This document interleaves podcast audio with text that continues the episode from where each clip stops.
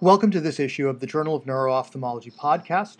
I'm Dr. Prem Subramanian, Associate Professor of Ophthalmology at the Wilmer Eye Institute and the online content editor for the journal. Today, I'm going to be interviewing uh, Dr. Kathleen Digre, who was the 2011 Jacobson Lecturer and has just published her lecture in the Journal of Neuro-Ophthalmology entitled Neuro-Ophthalmology in Pregnancy What Does a Neuro-Ophthalmologist Need to Know? She is professor of ophthalmology and neurology at the University of Utah. We also have the pleasure of being joined by her husband, Dr. Michael Varner, who is a professor of obstetrics and gynecology and a high risk perinatologist and high risk OB at the University of Utah as well. And we have the pleasure of his expertise on this topic as well. So, Kathleen, thank you very much for joining us today. And I'd like to start by asking you about um, one issue that seems to come up with pregnant women, and that is coagulation disorders. They're at the heart of many neuro-ophthalmologic problems of pregnancy. And are women with connective tissue diseases at a much higher risk for these problems? And if so, is there any benefit to screening or even prophylactically treating them?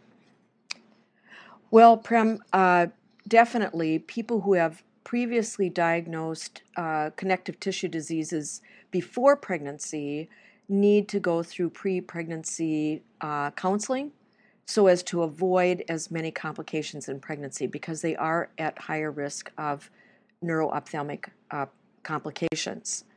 Uh, if a woman has been diagnosed with, for example, systemic lupus, uh, her high risk OB will definitely be following her through the pregnancy to uh, prevent many complications or at least to be monitoring her for problems if a woman is diagnosed in pregnancy as having a connective tissue disease, uh, the subsequent pregnancies will be also monitored uh, so that the person does not get into a, a, a, problem, or if they get into a problem, it's quickly noticed and recognized and treated.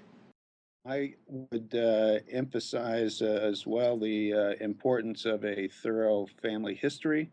Um, pregnancy uh, itself does um, modestly increase the risk for thromboembolic uh, complications. Uh, and with some regularity, we will initially diagnose a thrombophilia as a result of a thromboembolic uh, complication in pregnancy.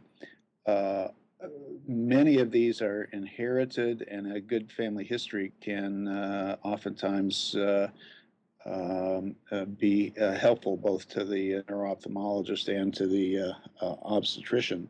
The other point I would make about uh, uh, about pregnancy is that the um, the period of greatest risk for thromboembolic complications in pregnancy is, in fact, not pregnancy, but um, the postpartum time period, particularly the first uh, couple of uh, weeks postpartum. So um, both neuro-ophthalmologists and uh, obstetricians need to be um, uh, aware of that time span as well. Clearly, a very important thing for us to keep in mind. I would just add that, uh, but I would not recommending screening every single woman who's getting pregnant for a connective tissue disease before pregnancy, but the family history would be the quick screen that could be done at no extra cost. Sure. I, I would uh, uh, agree entirely. We do not screen all pregnant women for thrombophilias. Moving from the issue of coagulation more to what we do once we recognize a disorder, in your lecture, you uh, seem to take a more interventional stance with respect to some testing and medication use than some others might advocate. And how do you convey those ideas to your colleagues in obstetrics and radiology? Uh, do you educate them about the risks and benefits? What, what do you recommend to people out there taking care of patients who have these problems? Well, I think every neuro-ophthalmologist, neurologist, ophthalmologist should partner with a high risk obstetrician or perinatologist. These women, by definition, are already high risk. And uh, a perinatologist has a lot of experience dealing with very sick pregnant women and knows the benefit of getting the diagnosis correctly. I uh, personally stress getting the correct diagnosis first because if we know the diagnosis, we have a better chance of actually coming up with a treatment that will work and be satisfactory. Michael, do you have any comments for us? Yeah, I would uh, emphasize uh, from an obstetric perspective um, that um, it's uh, has been our experience that if we can take optimum care of mother, she can take optimum care of uh, her baby. And with few exceptions, we recommend um, taking the same approach to diagnosis during pregnancy that uh, uh, neuroophthalmologists would take um, if that same woman were not pregnant.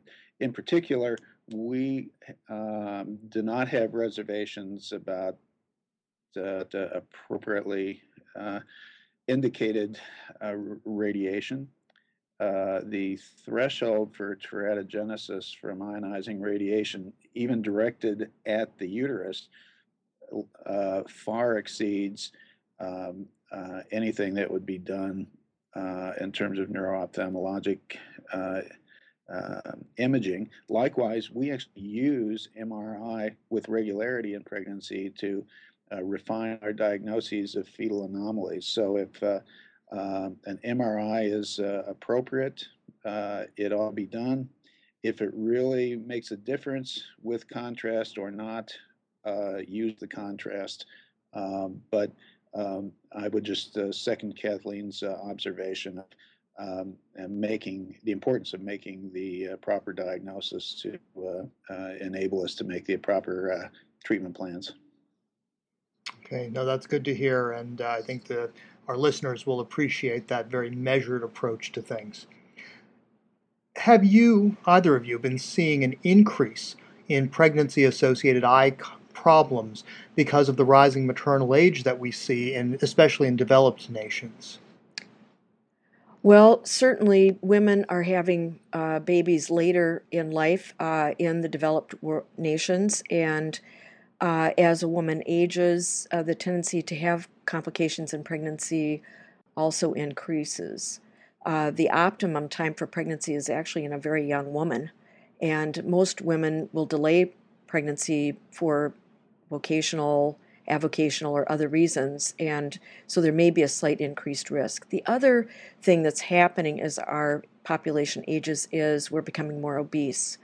And unfortunately, obesity itself is associated with a marked increase in pregnancy related complications. So I would say uh, the answer is uh, yes. And I'm sure Michael has some things to add to this as well. I, I would em- emphasize, besides those two very good points, that that pregnancy really is a window to long-term women's uh, health, and um, in uh, obstetrics, we see it all the time that a woman uh, develops uh, gestational diabetes or or preeclampsia, particularly preeclampsia beyond her first baby, it goes away after she delivers, but then five or 10 years later, she's developed uh, type 2 diabetes or chronic hypertension, uh, uh, respectively. So, um, besides the fact that, that those complications increase uh, at least linearly with maternal age, um, they also provide a, a valuable window to that woman's long term health that we all need to uh, keep in mind. That would mean then that neuro-ophthalmologists should be taking a pregnancy history and complications in pregnancy history so that we can understand uh, what other diseases she might develop down the line as she ages. It certainly seems like early recognition of these problems is going to be key, and I think we all need to be vigilant for them in our patients who come in uh, whenever they might be in their pregnancy. I want to thank both of you for participating today on this podcast for the Journal of Neuro-Ophthalmology and thank you very much. Thank you for having us. Thank you.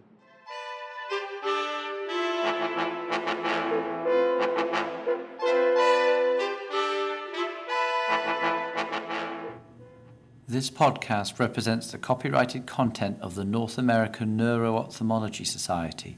All views expressed in this podcast represent the opinions of the participants. It does not necessarily reflect the views of the North American Neuro-Ophthalmology Society. To find out more about the North American Neuro-Ophthalmology Society and its journal, the Journal of Neuro-Ophthalmology, please visit www.nanosweb.org.